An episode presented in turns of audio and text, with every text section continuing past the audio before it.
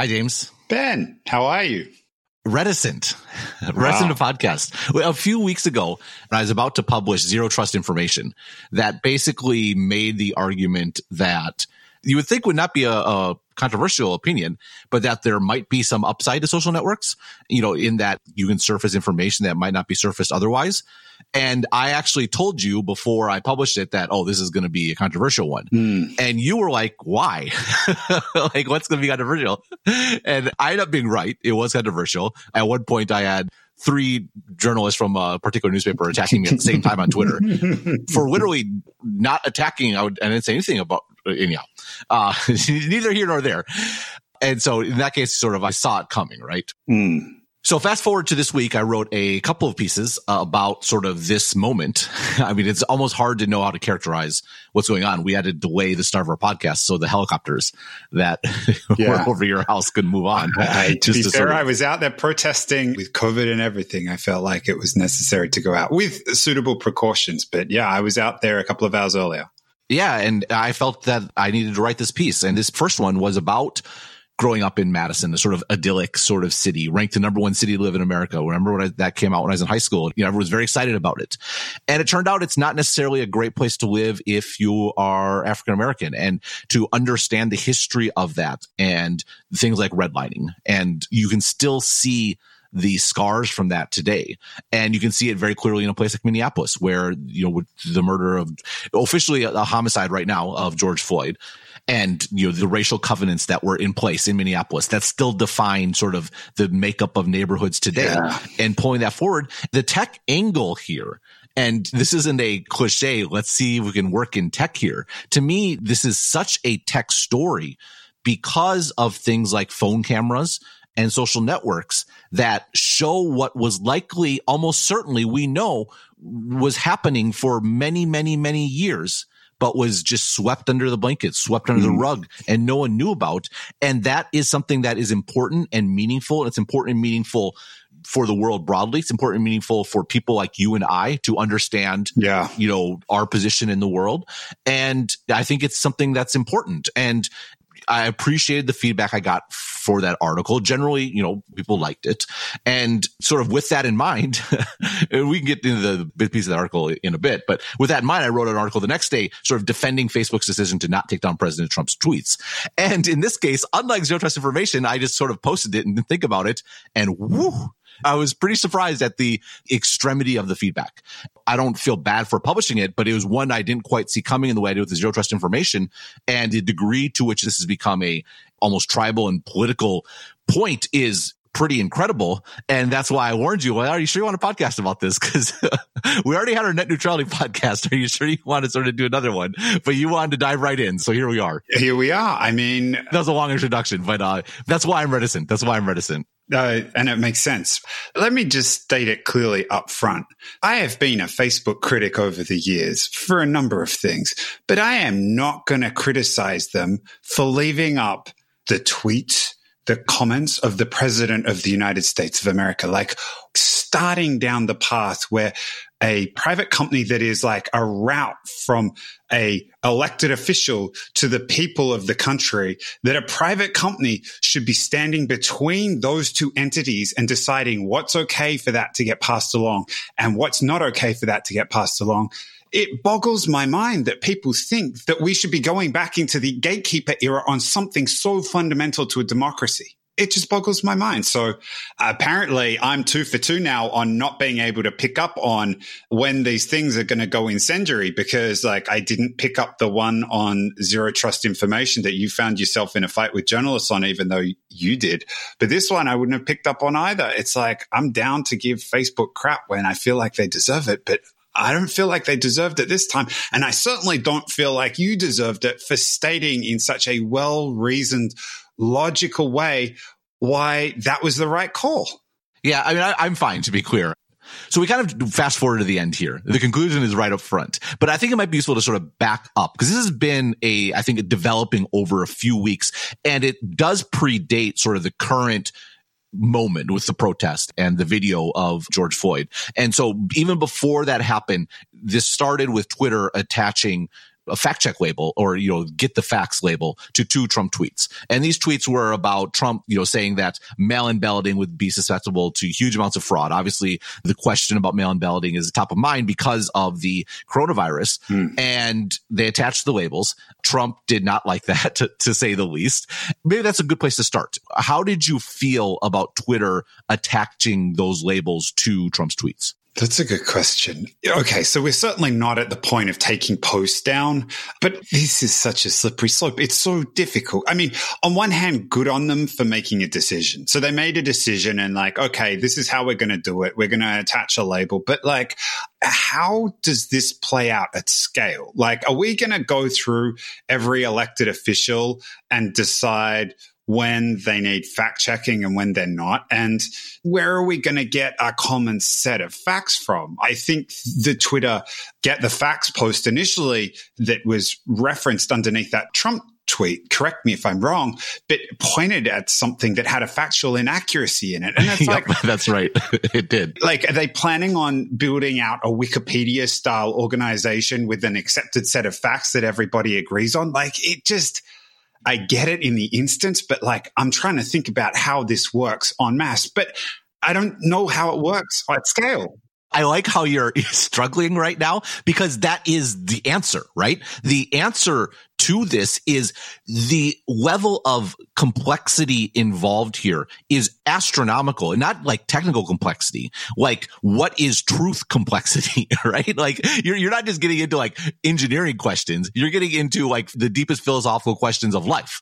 And that seems awfully oh, I'm not sure what the word is, but that Twitter is going to put themselves in that position. But that's the point is obviously Twitter is not going to put themselves in that position. In fact, Jack Dorsey came out in response to Mark Zuckerberg's interview on Fox, which we can perhaps get to saying, Oh, we are not being an arbiter of truth. And it's like, well, okay, where's the line between we're going to put a fact check label on the president's tweets and we are not being the arbiter of truth? Like there's a logical inconsistency in sort of those two statements there. And you could see that right away, right? Because immediately Trump's like, my free speech is being violated. And like, say what you will about Twitter's attaching a label. If anything, it was a more speech response, right? Because they weren't taking, in this case, you just kind of made that point. They weren't taking them down. They were adding on more speech to sort of counter what Trump said. So it was not a violation of free speech, but did Twitter fact check Trump's tweet saying it was a violation of free speech? No, of course they didn't, right? Because this isn't about actually fact checking every tweet or else there would be a lot more labels on there. Why is it that there's only two labels? And then of course, you know, people come back and say, Oh, what about foreign leaders? So Twitter goes back and they put a label on this, the spokesperson for the Chinese foreign ministry on a tweet from March 12th where he's alleging that the virus came from the US and that was planted in Wuhan by the US military. And they attached a get the facts label to a tweet from March 12th, which no one is seeing anymore, right? people don't usually go back to tweets that are three months ago. And why would they add that? Well, they added it because they felt compelled to attach a tweet to someone from China so they could appear even handed, I guess. But also the way you would encounter this tweet, by the way, is probably because someone embedded it in an article. Oh, look at this tweet back from March about this guy. Like there was a Wall Street Journal article last week about the sort of, they call them wolf warrior diplomats yeah. in China. And they had this tweet in there. Guess what? The embed did not have the link because the capability of this link does not include actually moving with the embed. So the link only appears on Twitter. You know, you actually start pressing on the specifics and you start to ask, what's the point? The worst thing I feel like you can do in these situations is fly by the seat of your pants too, right? Like these are complicated things. And so, for example, understanding that this is going to be just as important when you get a controversial tweet and like a lot of the ways that people will come across it, given that Twitter doesn't have across the globe the biggest audience compared to something like Facebook is going to be through embeds, but they haven't thought through enough to like, oh, well, when it gets embedded, we should also make sure this functionality is there. Kind of smacks of like, I don't know, guys. Like it really does feel like you're just shooting from the hip a little bit here, doesn't it? And that's a super important thing because I think there's levels going on here, right? On the surface, Twitter just wants to state the truth, right? It's a pursuit of truth. They want to get the facts out there. How can you argue with that? Right, exactly. And if you object to that, Oh, so you support misinformation, huh? Yeah, fake news. Like it sounds we're mocking that, but believe me, that is the feedback you will get if you think that Twitter made a poor choice there. You will be accused of supporting fascism. You will be accused of being a Trumpist. You will be accused of a whole host of things because you want to push on the surface level suggestion here that this is about get the facts. When if it was about to get the facts, then why isn't it everywhere? It certainly feels like and seems like this is more about doing something to have done something, right? It's making a statement. It's Twitter cognizant and probably a bit guilty, feeling guilty about the fact that Trump uses their platform in the way that he does. And knowing that Twitter is just for four years, for five years, just in the spotlight for all the reasons they don't want to be in the spotlight. And people have been pressing on Twitter for years. Edit Trump, delete his account, do these tweets. And they've gotten so much pressure, so much pressure, so much pressure. And fine, we're going to do something. And they did something and now it worked, right? All the pressure is now on Facebook. There's been a lot less talk about Twitter should do something because they did something. But in the long run, is that a good basis for making these sorts of decisions is to do something? I'll grant them this. Like in terms of the do something, adding more speech, which they have the right to do, is like probably one of the less harmful things they could have done. And I don't know what it's like to be sitting in the seat of Jack Dorsey just getting all that pressure. It must have been horrible there's also a responsibility that you have here around making sure these things are scalable. And like, okay, so what we're just going to have fact checkers for representatives of the United States government and the Chinese government. This doesn't feel like a fully thought through strategy at all. Well, here's the question. If there is not a get the facts label attached, does that mean that it's true? Yeah, it's a really good question. I mean, that would certainly imply for 99.99 repeater percent of all the tweets, like it must be that everything I read on there is correct, isn't it? Because there's not one of those labels. That's right. So I think you just drew a good distinction. If you are going to do something, a get the facts, you know, particularly around an elected official for all the things that you sort of suggested at the beginning, right? Like the reason we have a democracy is not because democracies are super efficient and get things done, you know, very well, make the trains run on time. The make the trains run on time is usually about fascists, right? Having the government be in charge or your authoritarian, whether it be communists or fascists or whatever it might be, a sort of authoritarian government. Democracies are very bad at that. Like we've talked about this in the context of the virus, right? Everything about the U.S. Yes, first and foremost, there was a inept response to the virus. There was a complete lack of leadership, you know, and we're bearing the burden of there being just a absence mm. of leadership and how that filters down into the agencies, like how the CDC is falling apart, et cetera, et cetera. So that's absolutely the case. But the US, and you see this also in Western Europe, which struggled tremendously with this. Like this wasn't just a US struggle, right? People in the US tend to be so insular and so solipsistic. All they see is the US. Well, Europe, there's a lot of countries in Europe that actually did worse than the US and are still doing worse.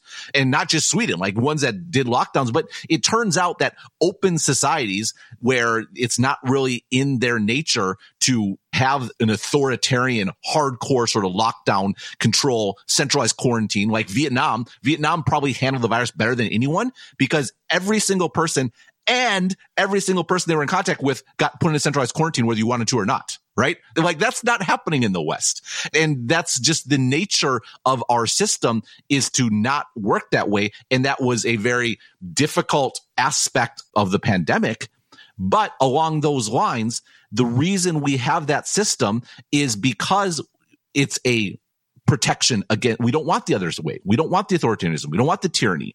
And so much of the U.S. being inefficient, particularly as far as government is concerned, is because you have the states versus the government and you have the Senate versus the House versus the president. It's designed to not have a central locus of power because the fear was tyranny, the goal was not efficiency. And people forget about this, right? It was meant to be inefficient. It was meant to have gridlock. That was the point of the design.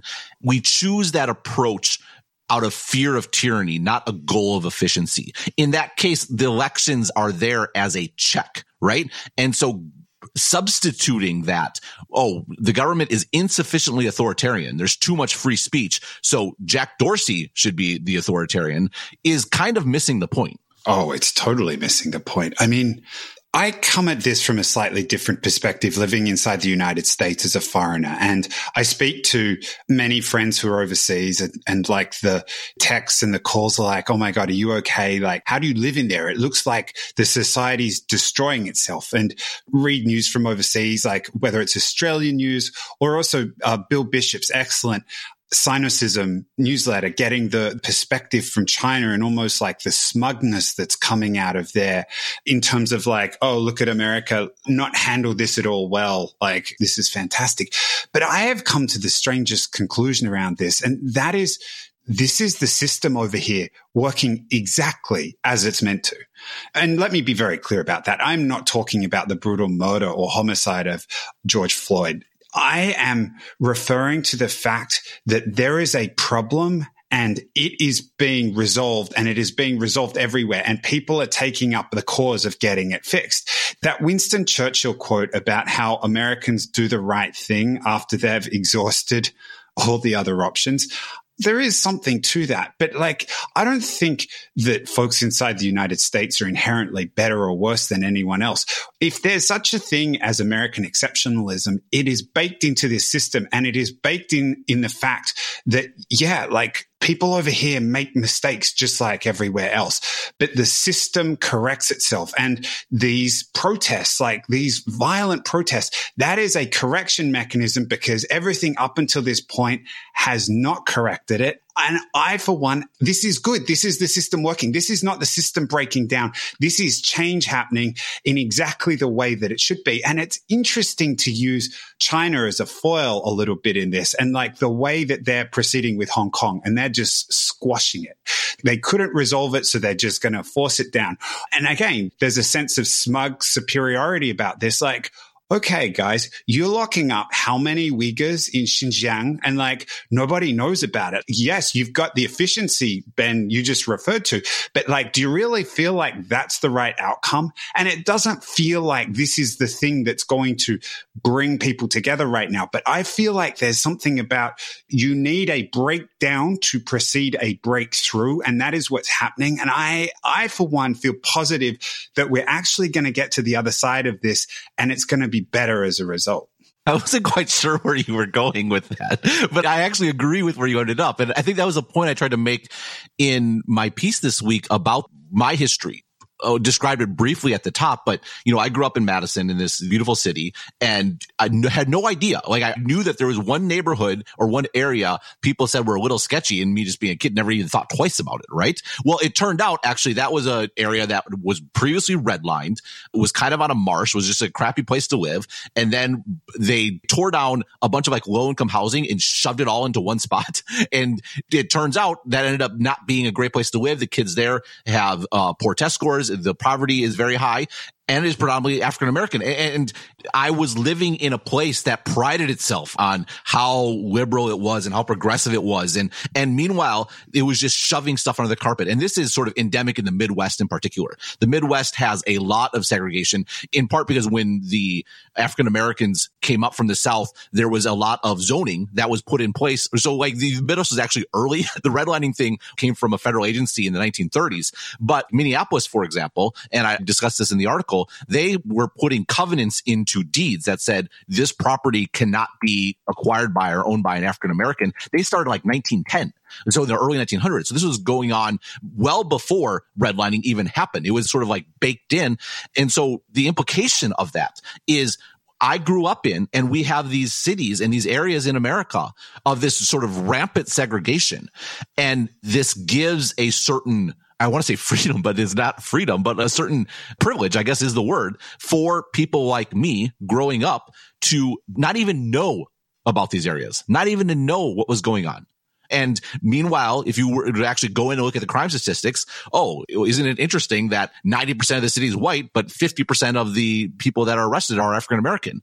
Like that doesn't seem right. How is that happening? I don't see any crime around me. Well, yeah, I don't see any crime around me because I'm living in an extremely segregated city that has been that way for decades and is leading to poor outcomes because I have all the opportunities in the world. Yeah, I grew up quite poor, but I had great parks. I had great facilities around me. I had lots of opportunities. I could play in Little League. I wasn't living in a place with was a food desert that had no good stores, that had no great parks, that had no sort of basic opportunities that would take for granted. And the brutal thing again is I had no idea one of the things about that is it feels right now so heavy. Like, oh, I can't believe that this happened. But this sense of shock, this sense of horror that I can't believe this happened to George Floyd, that a police officer would have his yeah. knee on his neck for 10 minutes. That sense of horror is a horror that is arriving decades late, right? That's why it feels, I think, for people like me, people like us that didn't live in this world, that were right. segregated from this world, it feels like, oh, the world's getting so much worse.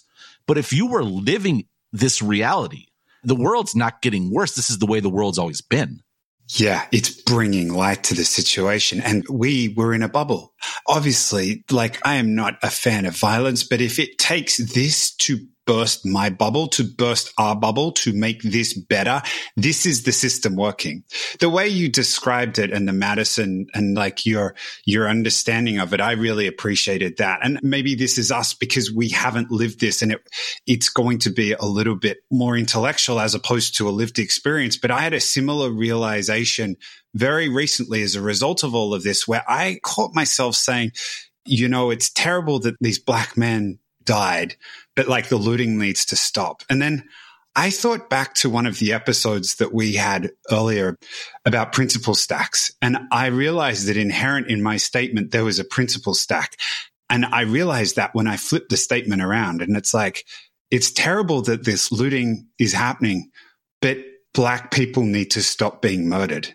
And when I contrasted those two statements, I realized that I was just living in this bubble and being part of the problem. And it needs to stop. Like we're so anchored on, like you said, going back to China, the efficiency and law and order. What system puts property above the right of an innocent human being to live and is being murdered at the hands effectively of the state? Like my priorities were all screwed up.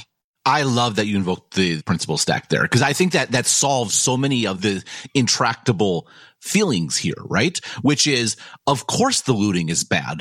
of course, the violence is bad. And, and horribly enough, it's happening to these small businesses that are already being devastated by the virus. And now, like, they're like, it's awful. It's terrible. And you can say that it's terrible.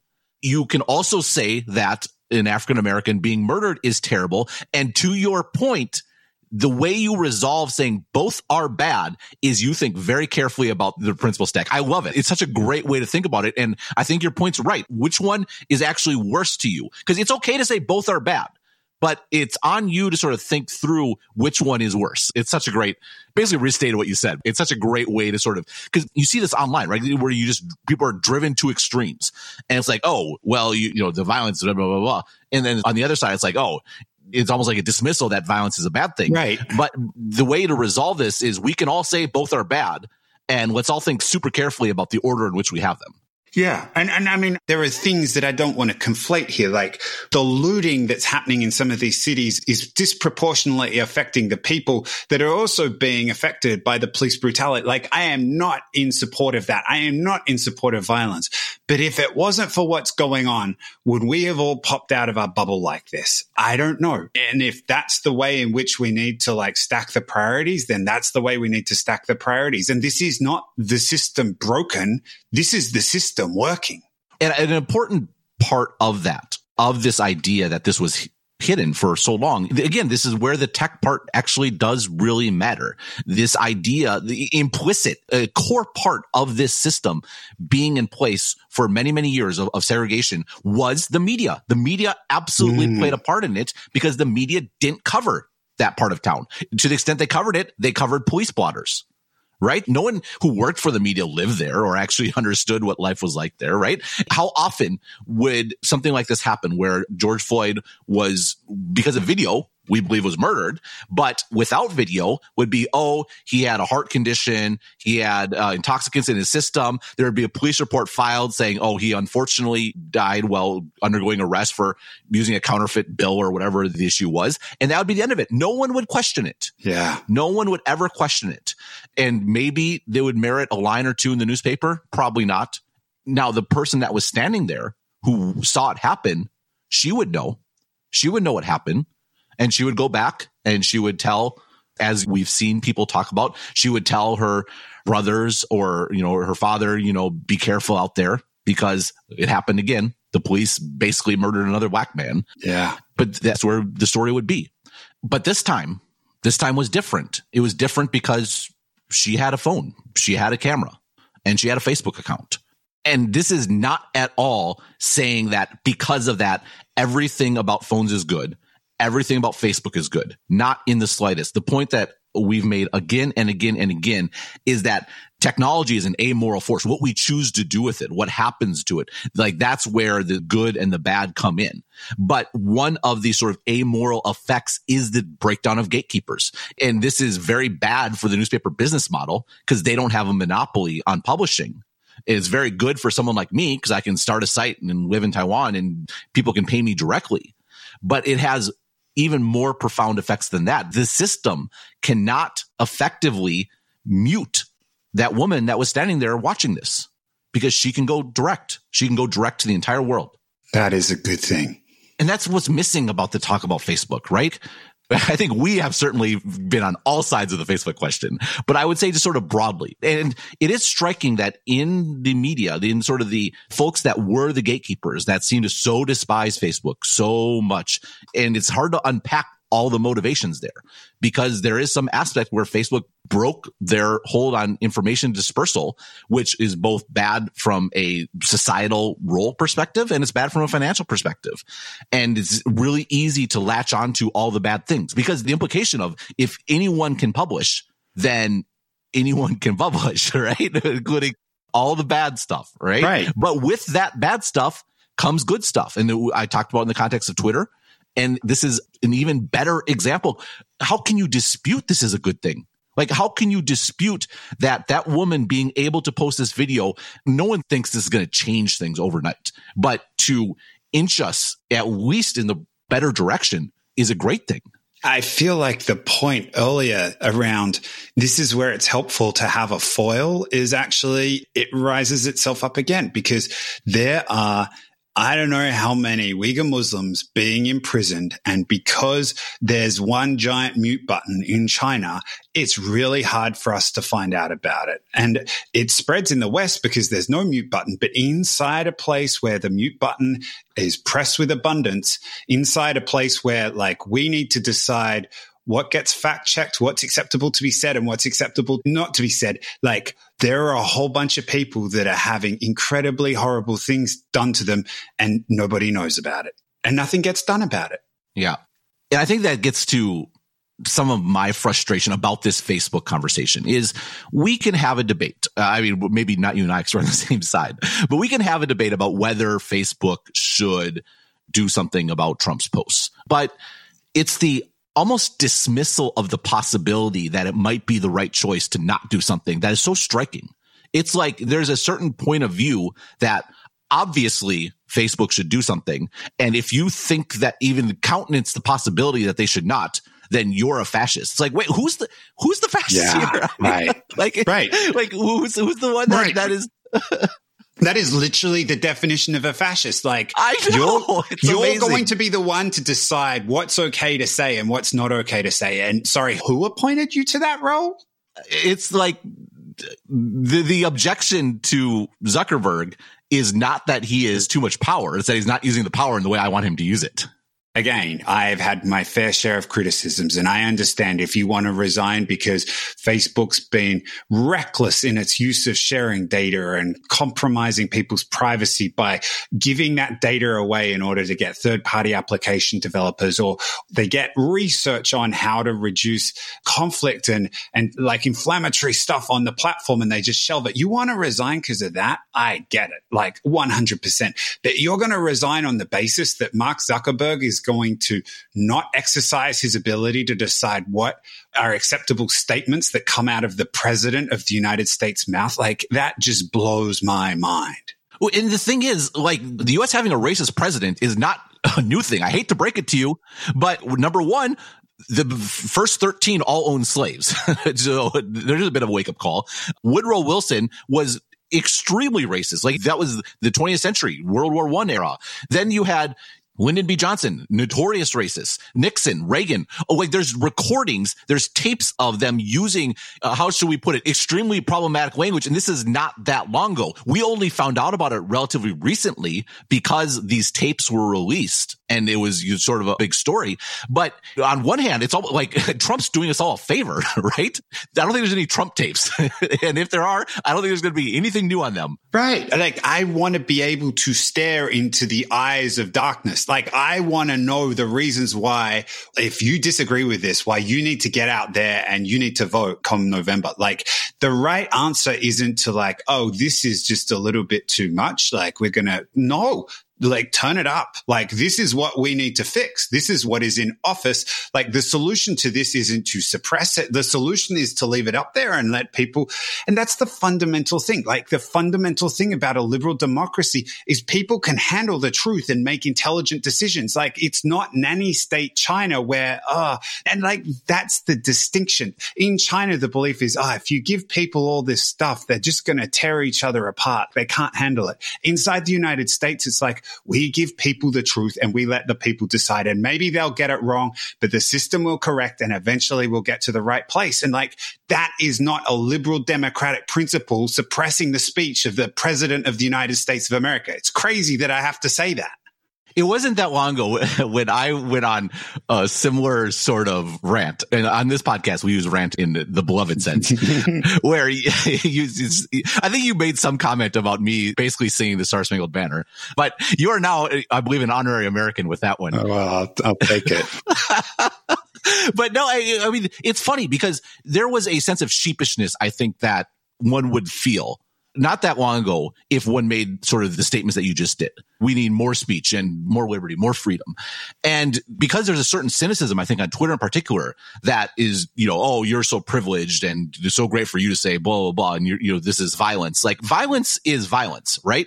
And again, I feel almost radicalized this week because the reason why there is hopefully going to be justice for George Floyd is because of more speech. Yes. And this drive to suppress. That's why we're in the state we're in because the news and the reality of the African American experience in so many cities and places was suppressed. So the answer, as far as I can see, is not to switch the target of suppression.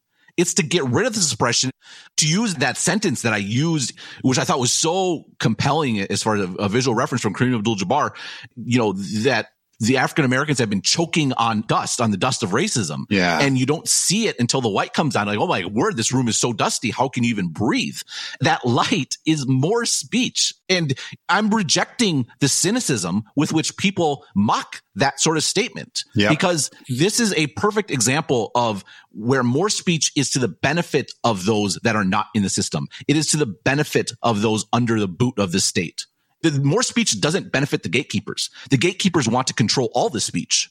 Again, I'm going to keep coming back to it. And perhaps this is like how a foreigner wraps their head around why this is right. But like the other story this week was like, China pushing through these laws on Hong Kong around sedition and terrorism and basically what's acceptable to state and what's acceptable not to state. And the protests around Tiananmen Square that have been a regular thing in Hong Kong, that's going to stop.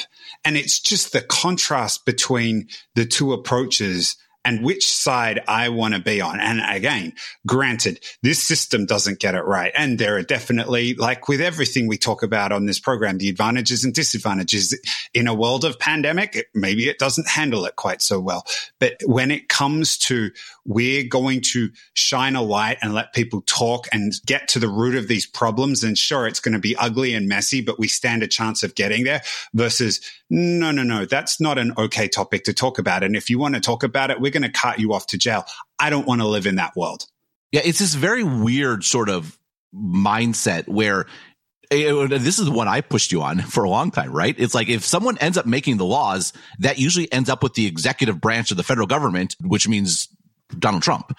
And it's weird, like, no, we're going to have control over speech, but it's not going to be the current president. It's going to be someone that aligns with our views, right. even though we couldn't get someone with our views elected president. And it's not thought through.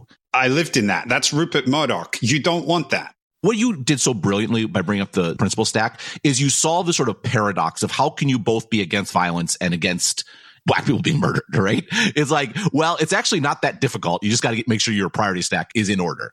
And once you realize that, what you talked about uh, flipping the phrase was so profound. And I think really, really captures, it's not a paradox at all, right? And there's another paradox that I encounter, I think maybe you and I have talked this offline. I'm thinking of another friend that is not American where mm. this paradox has come up. And it's this idea of how can America claim to be about freedom and liberty and all these sorts of things. And meanwhile, your African American population is way overrepresented in the prison system, the poverty levels, the household income. Like, why is there huge disparities? How can you say that? Like, where's the freedom? Where's the liberty? And there's something that all presidents say. I think Obama was certainly fond of saying this, and maybe that's sort of fresh in memory about those ideas of freedom and principle. There's an aspirational aspect to them. But what makes them more than just an aspiration is that they are their means of their own achievement, if that makes sense. You get more freedom by having more freedom you get more liberty by having more liberty and, and you get sort of a feedback loop. Again, this is such a good example a reason to be optimistic about all that's going on is that the US is actually going to start realizing its ideals for African Americans in particular yeah. in a better way than it has for a very, very long time. And the reason that those ideals are going to be better achieved is because there was light brought to it. There was more speech. There was more freedom of expression and that freedom of expression was amplified via technology. And so it could be spread to the whole world. It's an example of where is America perfect? no, it's not. like, but one perfection is nowhere. Again, that's not to say that that's not an excuse. That's just sort of the reality of the human condition. But two, the way you solve the paradox of America is by almost leaning into it, right? The way you get more liberty is by granting more liberty, is by finding means for more liberty. And the ability to anyone to publish was a dramatic explosion yeah. in free expression, was a dramatic explosion in the First Amendment. The First Amendment suddenly became real to every single person in a way it wasn't previously. Totally and that is leading to good outcomes. And it looks horrible, right? And was like, oh, America, you looking from the outside, America is getting worse and worse. It's like, well, if this was happening all along, is it fair to say it's getting worse and worse when all you're seeing is something that was there all along. And, and like, like, oh, well, and you see this with the pushback on social media. It's like, oh, it is better in a world of gatekeepers. I hear this a lot, right? Cause I always talk about this gatekeeper thing. You're like, oh, it was better when people are so focused on misinformation. It was better in a world where there were editors that decided what went in the paper. It's like, was it better for George Floyd 50 years ago, whose story was never published? Was it better for him? Like all these things that we've been talking about, 100%. I totally agree with you. It's not that things are getting worse. It's we're realizing how bad things are. And that is the first step in fixing them.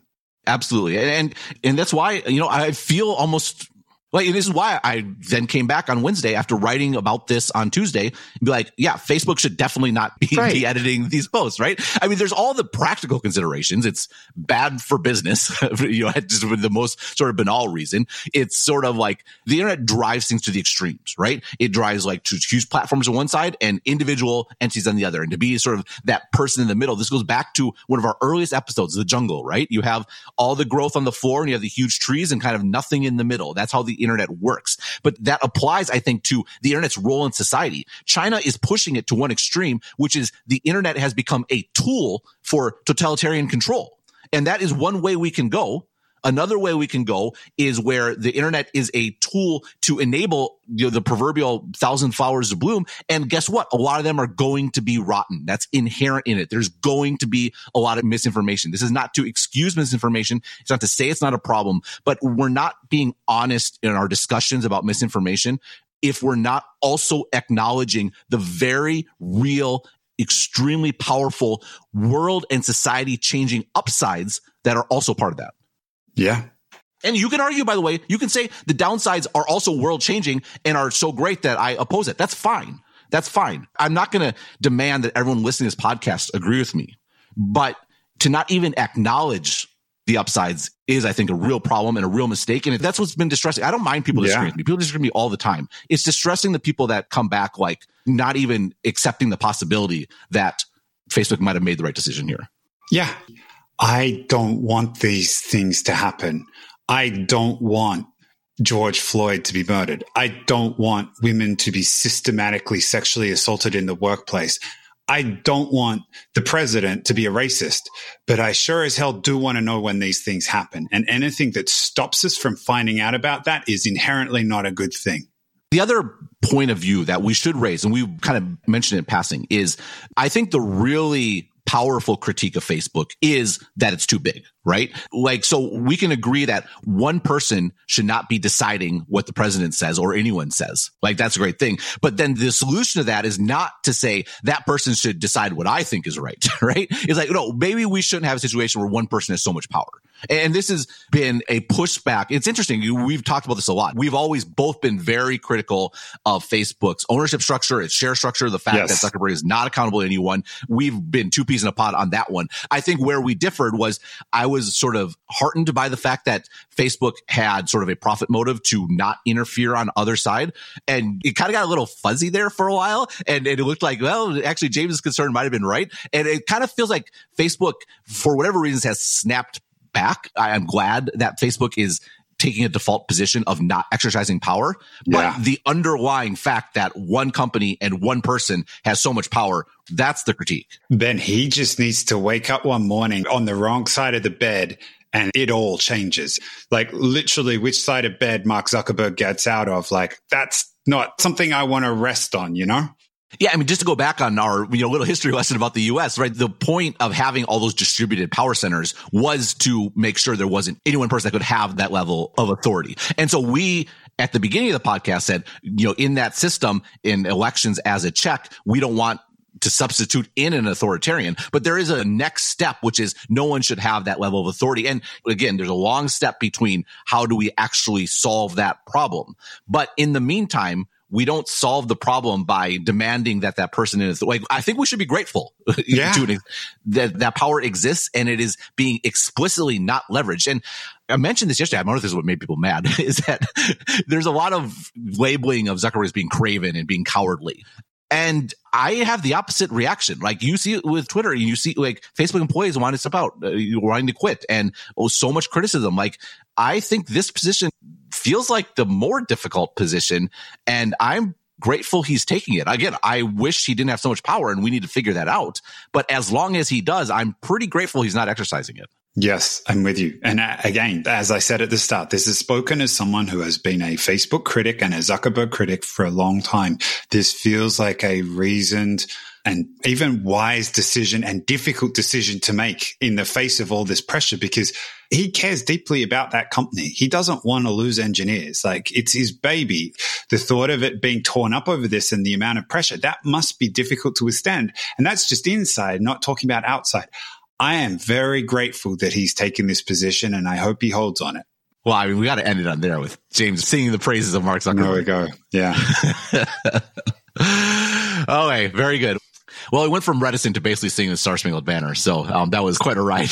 Getting the Australian to sing the Star Spangled Banner, no less. But yes, that's what just happened, I guess. You can praise America's aspirations without saying America is everything figured out and that everything's great.